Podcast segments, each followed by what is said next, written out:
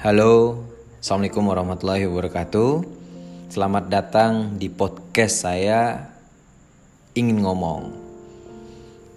Saya doain teman-teman yang hari ini mendengarkan podcast saya Mudah-mudahan semua aktivitasnya dilancarkan Dan semua urusannya dimudahkan. Oke, ini podcast pertama saya biasanya kalau saya pengen ngomong itu saya upload di YouTube. Nah, cuma kan teman-teman tahu tuh, kalau urusannya udah dengan YouTube, kita harus ngetek video.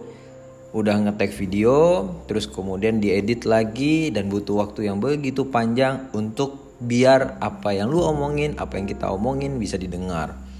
Nah, kenapa podcast? Hari ini saya coba podcast gitu. Nah, awalnya juga gara-gara nonton YouTube. Nggak sengaja, waktu itu saya nonton YouTube-nya Aryo Pratama ya cara bikin podcast. Oke, saya coba dengerin tuh apa sih podcast saya juga selama ini pernah dengar podcast cuma nggak tahu lebih dalam tentang podcast. Ternyata Aryo Pratomo bilang audio uh, podcast itu adalah audio talks atau audio file karena di situ isinya bisa interview, bisa ngomong apa adanya, apa-apa aja diomongin tentang kehidupan, tentang kisah-kisah, dongeng, candaan dan lain-lain. Jadi intinya audio yang direkam. Terus kemudian saya pengen cari tahu lagi tuh lebih jauh tentang podcast. Saya ketemu YouTube-nya Benazio Putra. Dia juga seorang podcast juga ya, dia punya podcast juga. Nah, dia buat waktu itu di YouTube-nya bahas tentang cara bikin podcast. Nah, dari Benazio Putra inilah saya tahu ternyata untuk bikin podcast biar masuk ke Spotify kita harus pakai Anchor, aplikasi Anchor. Nah, dari Anchor ini kita rekam kemudian nanti disupport lah di daerah ke Spotify dengan atau dengan beberapa aplikasi lain gitu ya. Oke, dari modal itu kemudian bagaimana nih untuk pengembangan podcast? Apa sih isi podcast konten-kontennya yang menarik gitu? Nah, saya nonton lagi YouTube waktu itu Raditya Dika duet sama Adriano Colby. Kebetulan Adriano Colby ini juga sudah lama juga bermain podcast. Sama mereka bilang ya podcast itu adalah dasar dari audio yang direkam, tapi ada konten. Terserah kontennya apa, bebas. Terus dikasih tahu juga di saat kita mau ngepodcast itu kita bicara tanpa harus uh, disetting dulu seperti ini seperti itu. Enggak. Jadi kalau misalnya kita pas lagi dalam perjalanan dalam mobil kita bisa tuh ngerekam podcast. Atau lagi di rumah santai bisa ngerekam podcast. Jadi kita bisa ngomong kapan pun di mana pun gitu loh. Nah ini kelebihan menariknya podcast gitu ya lebih simpel.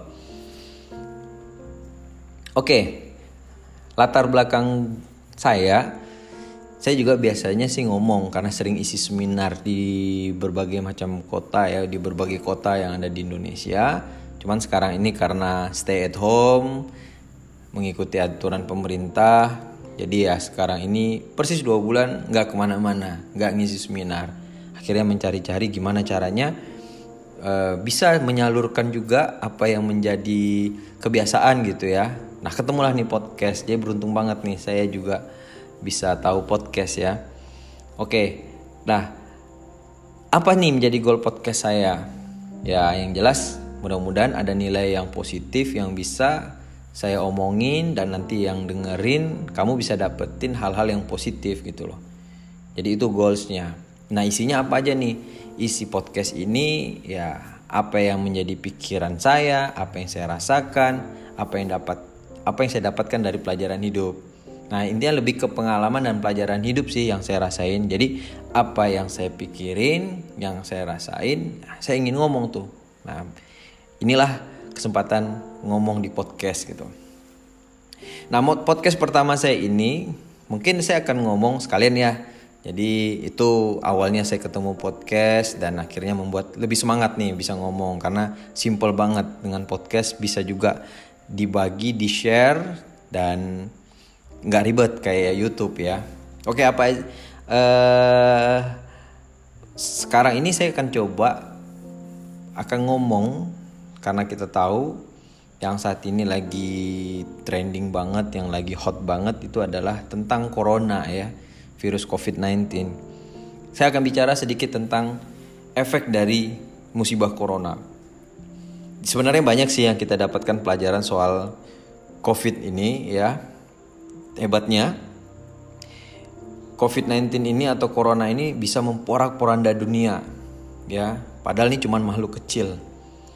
Tapi walaupun ini sedikit menakutkan, ada juga pelajaran yang bisa kita dapatkan. Ya mungkin teman-teman yang dengar juga bisa ngerasain nih yang dulunya cuek dengan kesehatan, sekarang jadi care banget dengan yang namanya sehat. Ya lebih ingin bersih, lebih ingin sehat lah tentunya. Dulu jarang cuci tangan, sekarang rajin banget cuci tangan. Ke mana-mana dulu boro-boro bawa hand sanitizer, sekarang hand sanitizer selalu ada di tangan. Kan bagus juga tuh efeknya tuh. Jadi kita lebih mengenal sehat, lebih mengerti bagaimana menjaga kebersihan. Nah, ada lagi tuh kita bisa belajar dari uh, kita lanjut ke urusan keluarga. Kan kita tahu tuh pemerintah lagi menerapkan yang namanya social distancing. Nah, dengan harapan ini bisa memutus mata rantai penyebaran dari virus COVID-19 ini. Otomatis kita di rumah aja dong, kayak saya nih. Dua bulan nih, dua bulan full saya di rumah aja. Tetap di rumah, kerja di rumah, pokoknya Dulu rumah cuma tempat tinggal dan hanya tempat untuk istirahat, pulang dari kegiatan, tapi sekarang dua bulan ini berubah rumah juga menjadi sumber kehidupan. Kalau dulu kan ya mungkin bagi yang kerja nih ngerasain banget nih untuk mencari rezeki, nafkah itu biasanya di luar rumah, betul nggak? Tapi kalau sekarang kita lihat tuh orang-orang sibuknya di rumah, bahkan kerjaan yang di kantor itu semua sekarang dipusatkan di rumah, meetingnya di rumah, semuanya gitu. Ya bagi teman-teman yang sekolah biasanya kalau sekolah kan pagi harus berangkat ke sekolah. Kalau sekarang rumahnya tempat tinggal, rumah tempat tidur, makan dan juga belajar. Ya, kamu pasti ngerasain kan? Oke, sekarang kita lanjut ke urusan keluarga tadi ya. Dengan social distancing lebih banyak di rumah, akhirnya kan tentu otomatis jarang keluar rumah dong ya. Lebih banyak di rumah. Nah, ini bisa jadi momentum yang bagus banget untuk teman-teman merekatkan kembali hubungan keluarga. Ya mungkin sekarang uh, lebih banyak tahu ya apa sih kesibukan ibu di rumah uh, apa sih yang dikerjakan ayah dan ayah ibu pun lebih mengerti kita. Apa sih yang kita kerjakan? Ya mungkin bisa ngerjain tugas bareng-bareng yang selama ini nggak pernah bantu orang tua atau ibu masak sekarang uh, sering bantu orang tua masak nggak pernah bersihin rumah sekarang ngebantu ya orang tua ngebersihin rumah. Nah jadi ini yang akhirnya membuat ternyata rumah itu tempat yang nyaman juga gitu loh. Ya kalau bicara dua bulan di rumah aja juga bosan tapi ya kita harus sabar karena ini cuma hanya sementara. Mudah-mudahan berakhirnya virus ini berakhirnya wabah ini kita bisa beraktivitas seperti semula. Dengan tentunya banyak hikmah-hikmah dan pelajaran yang harus kita ambilkan. Nah, sekarang kita lanjut ke level sosial masyarakat. Nah, teman-teman bisa ngeliat kan, sekarang ini malah efek dari COVID-19 ini memang banyak akhirnya orang-orang yang merasa dirugikan, yang mereka masalah ekonominya turun. Tapi kita lihat tuh, efek sosial masyarakatnya akhirnya sekarang banyak sekali gerakan-gerakan yang yang bertujuan untuk membangun e, mensupport satu sama lain ya kayak kegiatan sosial yang e, menyumbang untuk mereka-mereka yang kurang mampu ya ya saling support lah untuk mereka yang kekurangan gitu. Saya yakin teman-teman melihat nih sekarang banyak banget kan bantuan-bantuan yang diberikan dari orang-orang yang memang uh, punya kelebihan rezeki. Nah ini bagus dong tentunya memperkuat yang namanya jiwa sosial. Nah saya mau bahas di podcast ini juga itu sedikit mengenai dampak dari social distancing atau kita tetap harus di rumah ini berhubungan dengan masalah ekonomi. Nah, teman-teman kan tahu nih. Sekarang ini berdampak banget untuk kondisi ekonomi.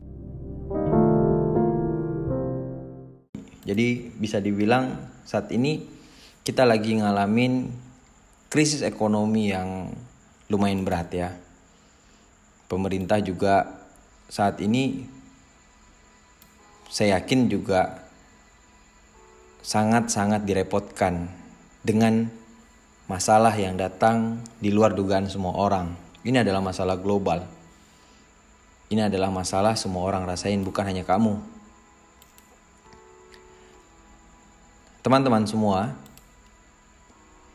saya kalau bicara tentang efek ke masalah ekonomi, ini benar-benar menjadi satu keprihatinan ya yang dilihat gitu. Jadi apalagi kalau kita ngelihat sekarang terjadi PHK di mana-mana, banyak orang dirumahkan. Tentunya ini juga berpengaruh terhadap penghasilan dan juga berdampak nggak bisa menghasilkan apa pun sama sekali. Kita lihat juga teman-teman kita yang lagi berbisnis. Banyak sekali bisnis yang mengalami fase turun secara drastis. Bahkan banyak yang tutup. Tentunya kondisi ini kita nggak ingin ini terjadi sebenarnya. Tapi ini fakta yang kita harus buka mata. Ini adalah terjadi dengan kehidupan kita saat ini. Menurut saya, Pasrah dengan kondisi ini hanya akan memperburuk keadaan. Kita menyalahkan orang lain juga nggak ada gunanya. Menyalahkan satu sama lain buat apa sih? Yang kita butuhkan sekarang adalah bagaimana kita harus mencari solusi di tengah kesulitan seperti ini.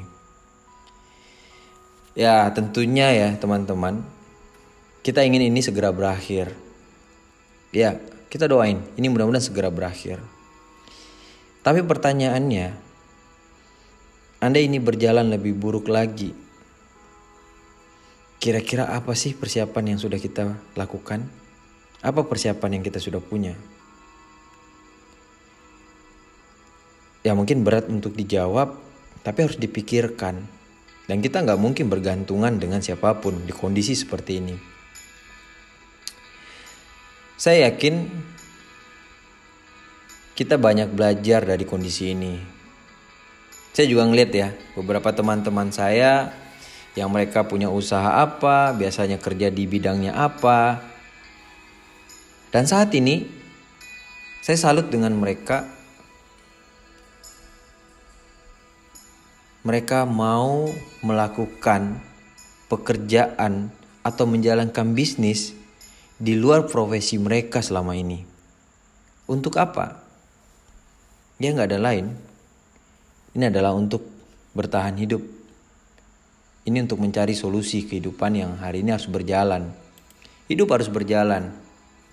Kita juga nggak pengen kan masalah ini akhirnya membuat hidup kita stuck.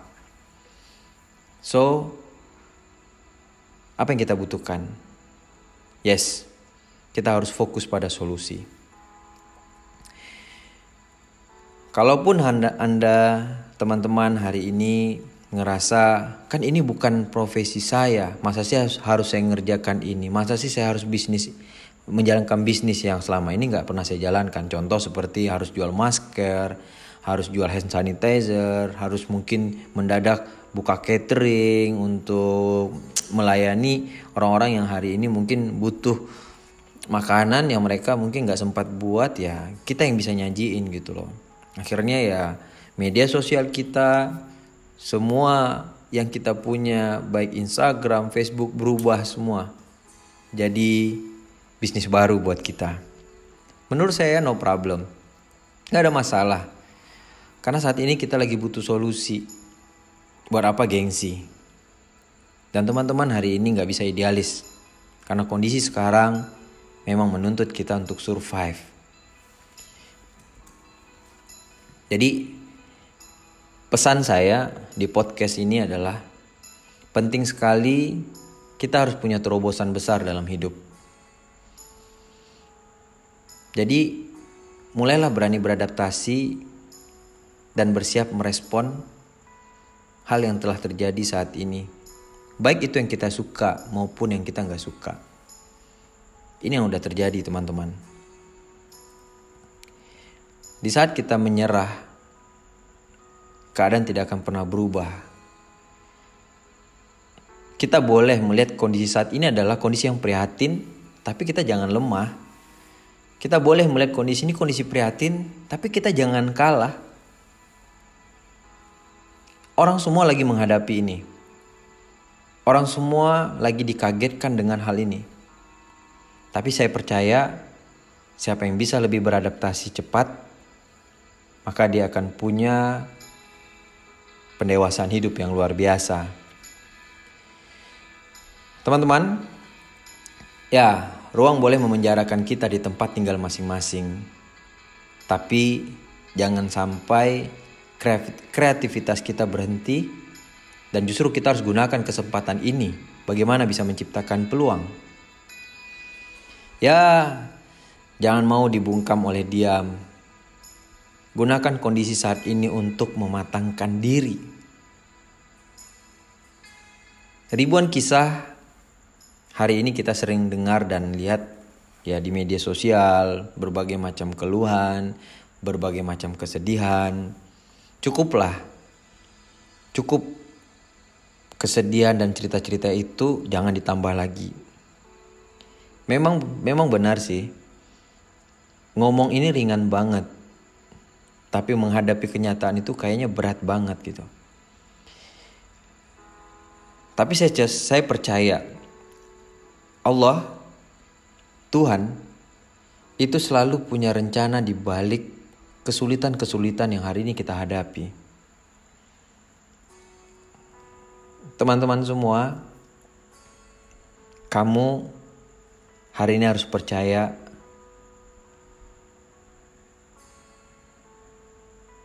optimis itu akan bisa membuat kita jauh lebih beruntung dalam kehidupan ini.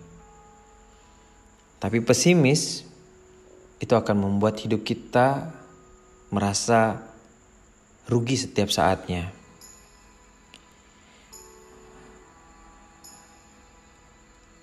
Teman-teman semua,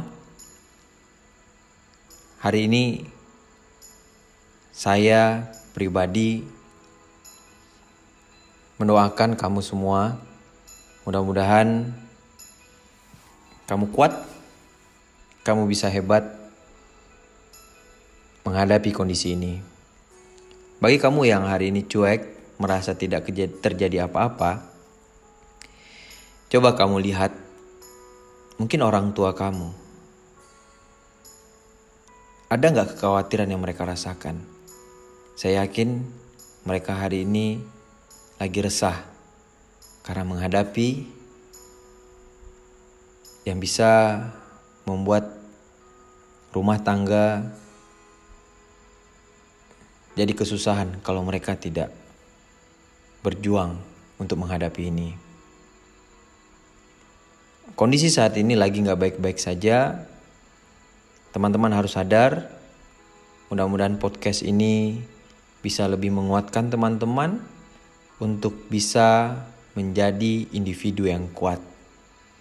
Dan mudah-mudahan akan lahir orang-orang yang akan menjadi solusi buat orang di sekitar kita. Sekian dulu podcast pertama saya. Mudah-mudahan ini bisa menjadi perkenalan di awal dan ini bisa menjadi satu nilai obrolan, omongan yang punya nilai positif buat teman-teman semua. Saya doakan teman-teman semua doa yang terbaik. Sampai jumpa di podcast berikutnya. Assalamualaikum warahmatullahi wabarakatuh.